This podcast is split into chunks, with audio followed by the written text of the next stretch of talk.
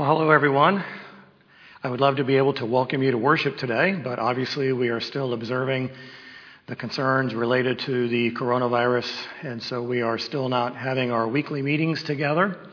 Unfortunately, it looks like this will continue for some time, and very sadly, next Sunday is Easter, and we had contemplated the idea of maybe having an outdoor service and trying to find a way to be together, but it just doesn't look like that's feasible at this time based upon the information we have and the concerns that are still pretty significant about the um, spread of the virus. So we will continue to keep you up to date, but hope that this time together in God's Word will be valuable and profitable, and at least our church can gather together around the same passage of Scripture and teaching and be joined together in that way. So open your Bibles to Revelation chapter 2. We're looking at verses 18 through 29 this morning. Uh, today, this is the longest of the letters written to any of these seven churches. It follows a very similar outline to what we've seen before. There is a very significant uh, rebuke that is a part of this letter but you'll notice some familiar headings as we walk through this passage of Scripture together. So let's look at Revelation 2, verses 18 through 29 today. And to the angel of the church in Thyatira, write, The Son of God, who has eyes like a flame of fire, and his feet are like burnished bronze, bronze says this I know your deeds and your love and faith and service and perseverance, and that your deeds of late are greater than at first. But I have this against you that you tolerate the woman Jezebel, who calls herself a prophetess, and she teaches and leads my bondservants astray, so that they commit acts of immorality and eat things sacrificed to idols. I gave her time to repent, and she does not want to repent of her immorality. Behold, I will throw her on a bed of sickness, and those who commit adultery with her into great tribulation, unless they repent of her deeds and I will kill her children with pestilence, and all the churches will know that I am he who searches the minds and hearts, and I will give to each one of you according to your deeds. But I say to you, the rest who are in Thyatira, who do not hold this teaching, who have not known the deep things of Satan, as they call them, I place no other burden on you. Nevertheless, what you have, hold fast until I come. He who overcomes and he who keeps my deeds until the end, to him I will give authority over the nations, and he shall rule them with a rod of iron, as the vessels of the potter are broken to pieces, as I also have received authority from my Father, and I will give him the morning star. He who has an ear, let him hear what the Spirit says to the churches.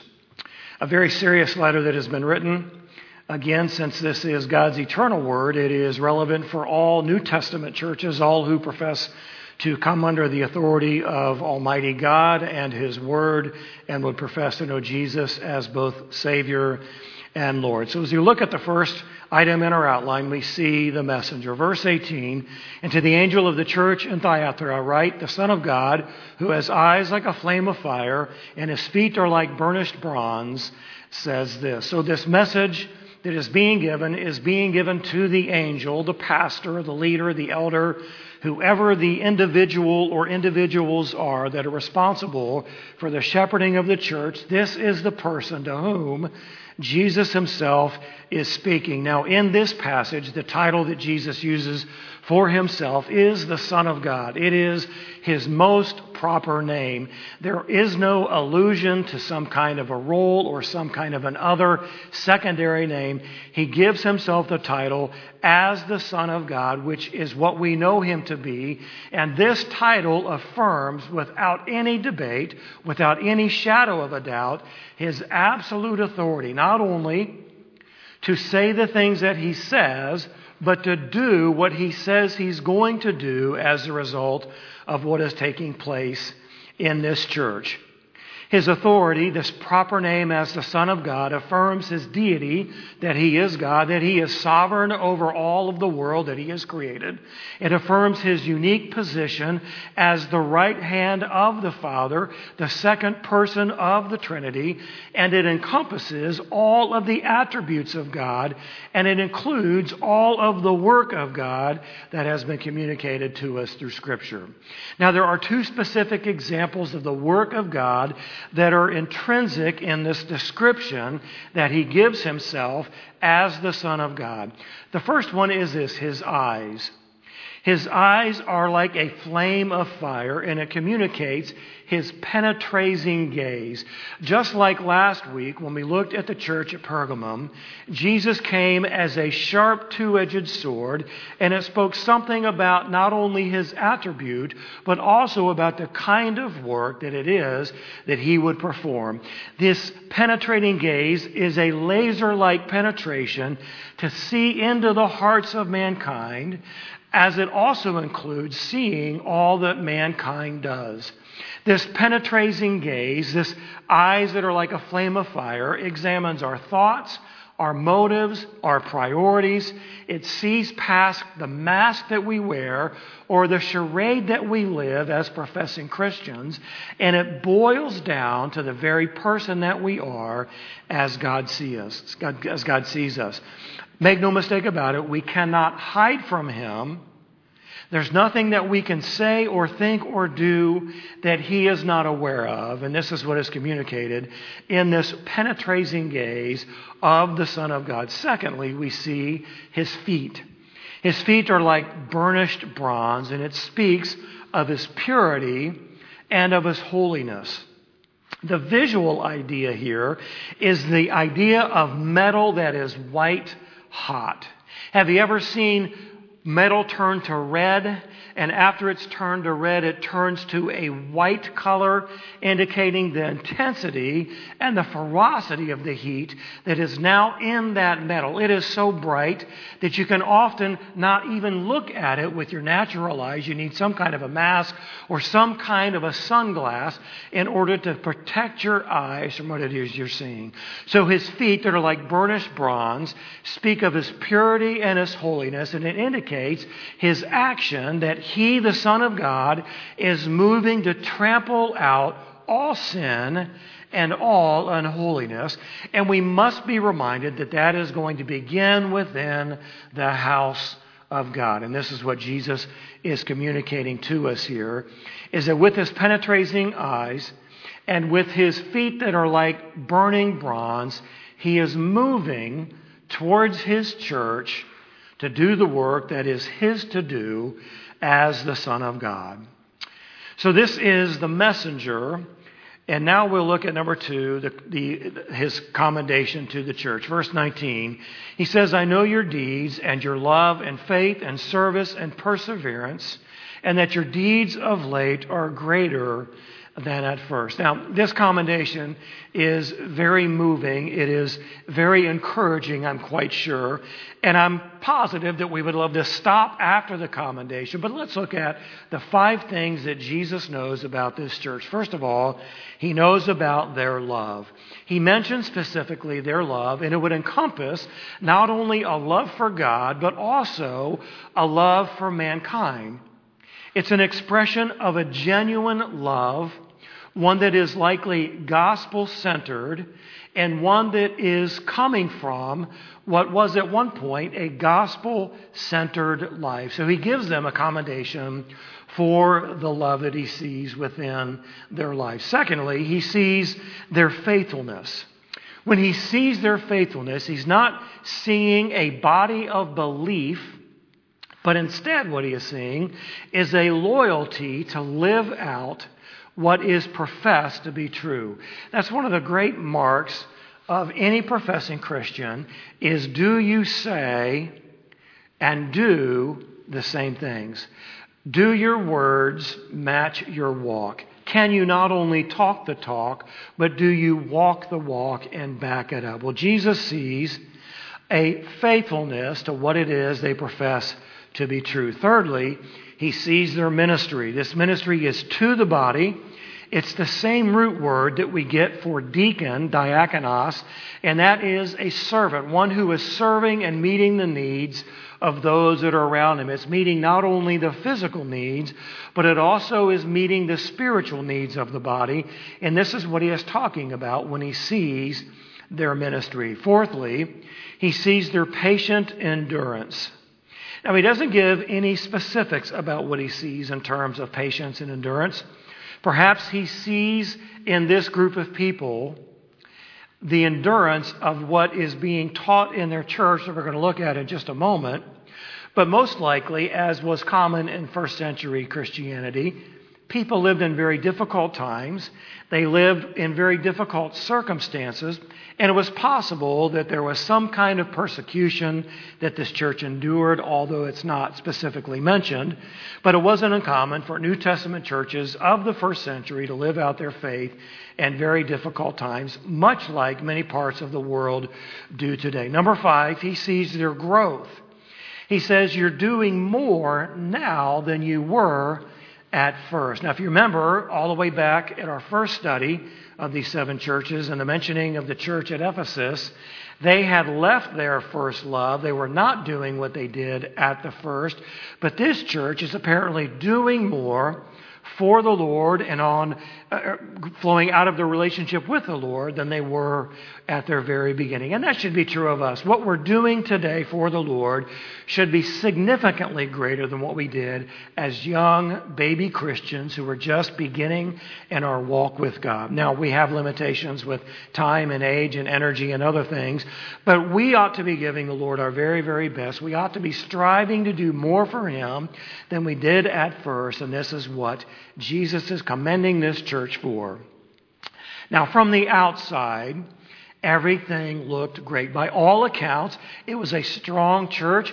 It was a flourishing church. It was one that was full of life and energy and a viable ministry that was likely meeting the needs of those around them. The commentator and author William Barclay says this. He says there's a warning here. A church which is crowded with people and which is a hive of energy is not necessarily a real church. It is possible for a church to be crowded because its people come to be entertained instead of instructed and to be soothed instead of confronted with the fact of sin and the offer of salvation. It may be a highly successful Christian club rather than a real Christian congregation. It is perhaps this very thing that is taking place in the life of the church at Thyatira as we look around our world today, most specifically the modern church movement that we see so prevalent within the United States today. Churches that gather to be encouraged and soothed and comforted and not convicted or challenged over sin and faithfulness and obedience. So we look now at the third point in our message today. We look at the rebuke, and as I mentioned earlier, this is a very significant rebuke. Here's what it says in verse 20. But I have this against you, that you tolerate the woman Jezebel, who calls herself a prophetess, and she teaches and leads my bondservants astray, so that they commit acts of immorality and eat things sacrificed to idols. Well, what is a part of this rebuke is very simply this there is an unholy union that is taking place between the church and this individual that Jesus calls Jezebel. There is an unholy union be- between the church and what this person teaches and what this person does. The word tolerate there means permit. Now, in Pergamum, the church we looked at last week, the pastor knew that some were holding fast to false teaching and they were living a sinful lifestyle and they just refused to deal with it. They might have said something like, well, this is going to be really difficult and it's going to be ugly. I don't have the effort and the energy to deal with this. So I'm just going to turn a willing blind eye and pray that God will convict them of their sin and they will repent and turn away from it and everything will just kind of get fixed on its own. But this idea of tolerating is quite different. Here, the pastor appears to not only know about it, but to intentionally allow it, and perhaps is even participating and embracing it himself. Now, the idea that is given here about this individual called Jezebel is one that we need to take just a moment to refresh our memories on. She was the wicked wife of King Ahab in around the year 833 BC. She was a Phoenician princess of the Zidonians. And Ahab, who never really had a heart for God, married out of the Jewish faith and married this woman who was a practicing worshiper of idols and false gods. And Ahab had welcomed this woman as his wife into his life, into his home in such a way that the nation of Israel would suffer greatly because of it. Now, Jezebel, as a worshiper of idols and false gods, hated the God of Israel and all who would ever speak for him. It's mentioned in 1 Kings 18:4, for when Jezebel destroyed the prophets of the Lord, and that was her mission, that was something that drove her, it was eradicating the worship of the Almighty God from the nation of Israel, and it was an attempt to kill off all who would ever dare to speak of his name. It is under her influence that the nation of Israel was led astray on an incredibly grand scale. Now, Elijah was the prophet on the scene during the reign of Ahab and Jezebel. And when he was leading, when Ahab was leading the nation of Israel into the worship of false idols, it is Elijah who comes and issues the challenge to prove to himself and to all people once for all who the true God was. And that's when they had the big throwdown. And Elijah summoned King Ahab to bring about all of the prophets to see which one which God would actually burn up the offering on the altar. But here's what it says about the spiritual condition of the nation of Israel during this time. 1 Kings 18 and 19.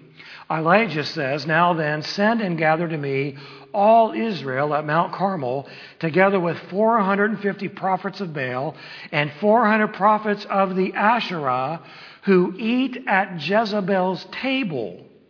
So not only was Ahab allowing this false teaching to take place, but these false prophets, these 850 that are specifically mentioned here, were eating at the king's table and were enjoying fellowship with him unlike anything that had ever seen before. Ahab, Jezebel's husband, was simply a puppet in Jezebel's hand. In 1 Kings 21 25, it says this Surely there was no one like Ahab who sold himself to do evil in the sight of the Lord because Jezebel, his wife, incited him. Now, it's very likely that Ahab would have been a nominal leader of the nation of Israel spiritually, but because he was not committed, and because he had allowed his wife Jezebel to introduce idolatrous worship and the lifestyle that would flow out of that, Ahab was swept away and was simply a puppet in her hand. So, this false prophetess that is being mentioned here at the church at Thyatira is not the real name, but she's having the same influence on the pastor as Jezebel had on her husband King Ahab. It is said here that this false prophetess teaches and leads my bondservants astray. Literally, that means instructs and deceives my people to wander. When we are taught wrongly, we will naturally wander away from the Lord. I don't know how we could do any different because the information that, we, that we're getting isn't factual, it isn't truthful, and it isn't going to lead us into a more committed walk with the Lord. These believers are described as bondservants, which means that these people were at one point very committed to the Lord. A bondservant was a willing servant, one who had been granted his freedom to leave his master's household, but willingly chose to stay there and serve because they loved and respected the master. That's the terminology that is used for these Christians who are now being led astray. They lost their focus. They allowed something other than the absolute truth of God's Word to guide their lives. And when that happens, bad things are going to come. So these bondservants who have been led astray have allowed a new and a different teaching to influence them. And although we don't know what Jezebel's teaching is specifically, it is mentioned here that it is immorality. The first thing that Jezebel taught was immorality. And as Jesus would mention later in this passage, adultery, it seemed that the holiness of the marriage bed was thrown away for the kind of promiscuity that has plagued the Roman Empire through its entire existence and plagues our country today. There was great immorality within this church, and that is very, very consistent with the act of idolatry. Idolatry is going to affect us because what we believe, it matters because it affects what we do. Now, we don't know the specifics of the idolatry that is mentioned here, but the pattern is the same. Immorality, new teaching, false teaching, idolatrous worship will diminish the authority of God's Word, or it will intentionally dismiss the clear teaching of God's Word. And the result of that is that people are going to embrace something else. And when that happens, we will likely give ourselves over to something other than God, and we will be led away into a life of immorality and idolatry. This happens time and time again. It's cyclical.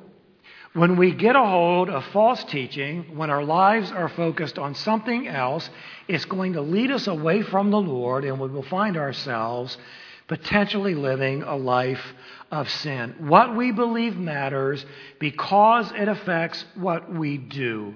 If you don't believe it's wrong to steal, then you're not going to have any problem taking something that doesn't belong to you. If you don't believe that immorality would include sex outside of marriage, then you're likely going to be affected by that and pursue relationships that are displeasing to the Lord. What we believe matters because it's going to affect what we do. Now, there's five important points in this rebuke that Jesus mentions to this church at the Thyatira. Number one, notice his grace. It's amazing to me to think that Jesus can look at this church and see all that's taking place, just as he looks at our lives and sees and knows everything that's taking place, and yet he still extends grace. Verse 21a says, I gave her, Jezebel, time to repent. Now, we don't know how that took place. We don't know if God spoke to her. We don't know if in her prayer time God did something. We don't know how God had given her time to repent, but that's exactly what Jesus says. He gives us time to repent, and when we are unwilling to repent, then the rest of this rebuke becomes more probable for us as we look. Now, number two in these in the points of this rebuke is notice her response. Verse 21b, and she does not want to repent of him of her immorality. Whatever God did to stir her heart, to expose to her the false beliefs, the immoral lifestyle, she refused she rejected, she turned away from that and continued to pursue the things that were most pleasing to her. This is exactly what it takes place in our world now. This is exactly what Jesus said when he came onto the scene and began his earthly ministry. John 3:19 says this, "This is the judgment that the light has come into the world, and men loved the darkness rather than the light, for their deeds were evil. You see, for those who don't know God and for those who aren't serious in pursuing an intimate relationship with God, when He convicts us, when He exposes our sin to us, when He moves us to repentance, if we choose not to do that, it exposes the reality that we love our sinfulness more than we love the light. Now, unfortunately, that is true in the lives of Christians. It shouldn't be true.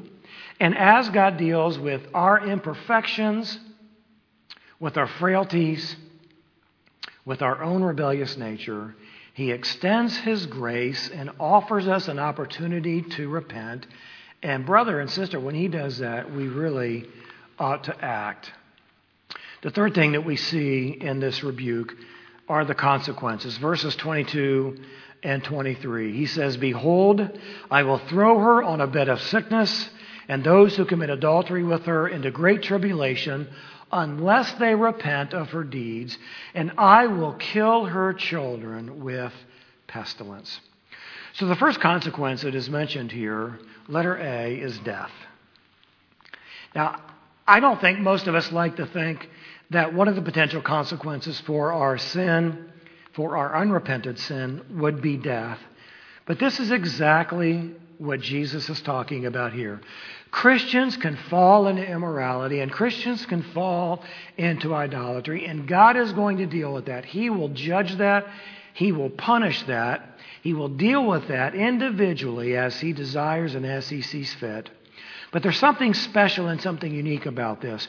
For those who lead and teach others to follow them into immorality and into idolatry, which is a very serious sin, God reserves what seems to be a very different and a very special punishment for them. Jesus said in Matthew 18:6 as he gathered the children around him, he said, "Whoever causes one of these little ones who believe in me to stumble, it would be better for him to have a heavy millstone hung around his neck and to be drowned in the depth of the sea. Now, Jesus isn't talking specifically about literal children as much as he is talking about his spiritual children who have the ability to be led astray by false teachers, led into immorality and into idolatry. And there is a very serious sin, excuse me, punishment reserved for those who are guilty of such a thing. For Jezebel, it says specifically a bed of sickness, and a bed of sickness in the Bible is often used as a euphemism for death. And so Jesus is talking about what might come to her, this bed of sickness, but not only for her, but also for her children, her spiritual offspring. Offspring. I will kill with pestilence. Pestilence means death. The Hebrew expression, kill with death, means that God will kill with the most sure and the most awful death that we can even begin to imagine. Whether that is a literal death or whether that speaks of the, the spiritual death that comes to those who don't know God, an eternity separated from Him in a place where there is weeping and gnashing of teeth. Whatever this means, you have to know that it is a terribly painful and disgusting death. Now, Jezebel's death is recorded in 2 Kings chapter 9.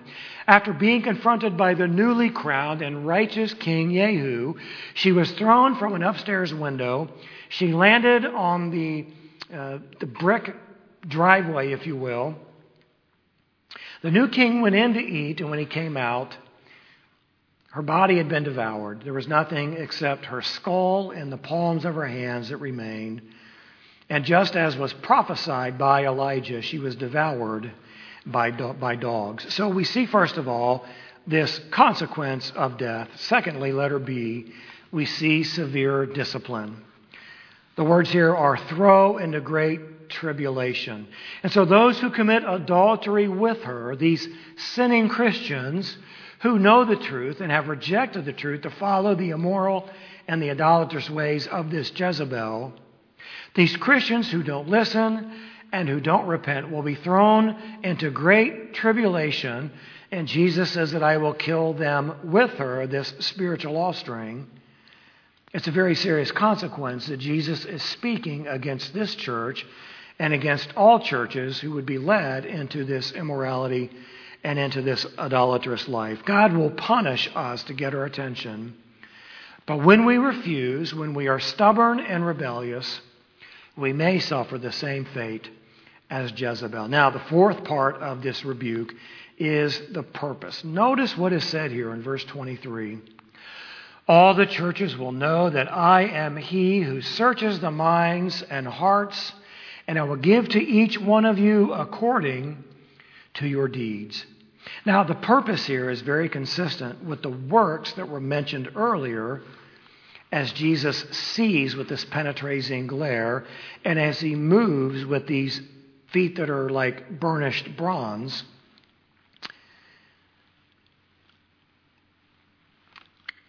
There is a warning to all believers. Nothing slips past his eyes.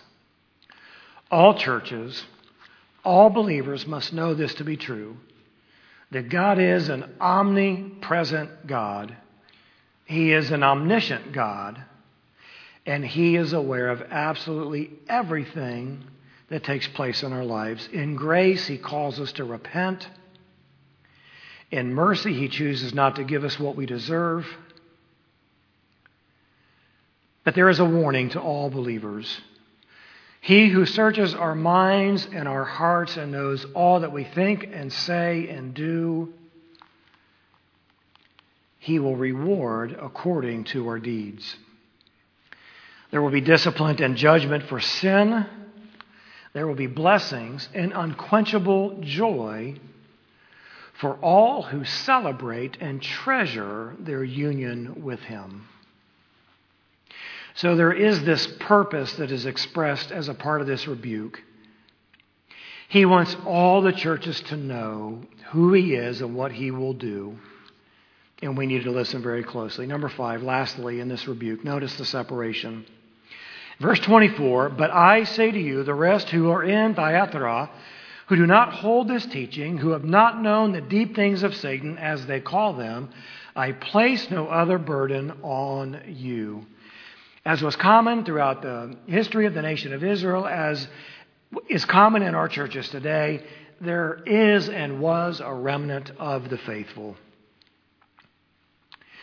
He says that there, there, are those who do not hold fast this teaching. They have not embraced it, they have not followed it, they are not pursuing it, they have not known the deep things of Satan, which is how this teaching is described. They have remained pure they have remained unstained. And Jesus says there is no burden on them. There is no weight of guilt.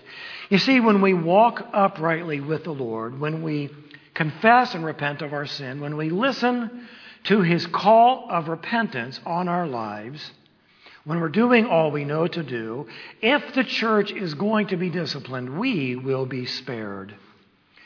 So it appears that not everybody who was in this church was guilty of the immorality or of the idolatry. There was a faithful remnant. So they didn't, the, they didn't need to fear the judgment that was going to come to the unfaithful, but they would certainly be affected by it.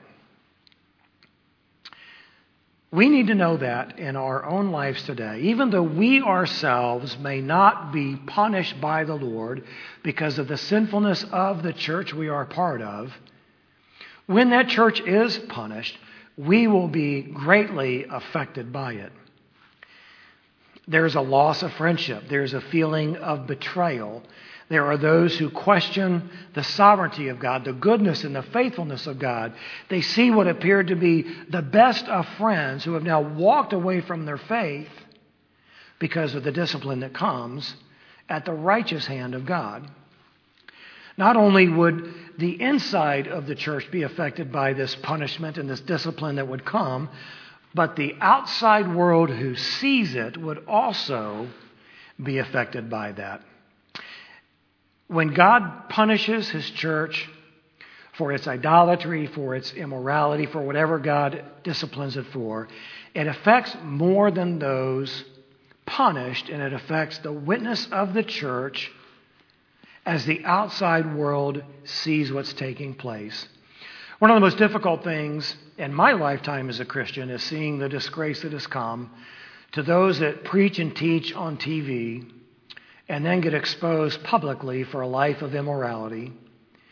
And all of the naysayers rear up and try to prove that Christianity is just a sham because of the unfaithful life of one who professed publicly of this unwavering love for the Lord.